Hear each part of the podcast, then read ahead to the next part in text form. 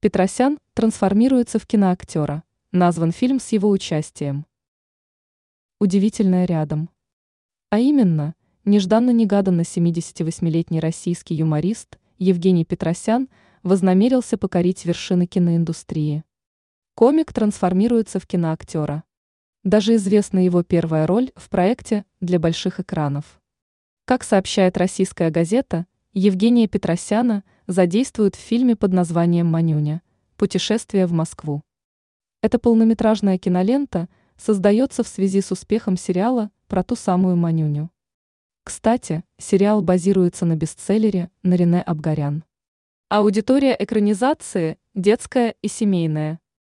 В фильме с участием Петросяна расскажут историю о том, как в 1981 году Манюня с друзьями ездила в Москву.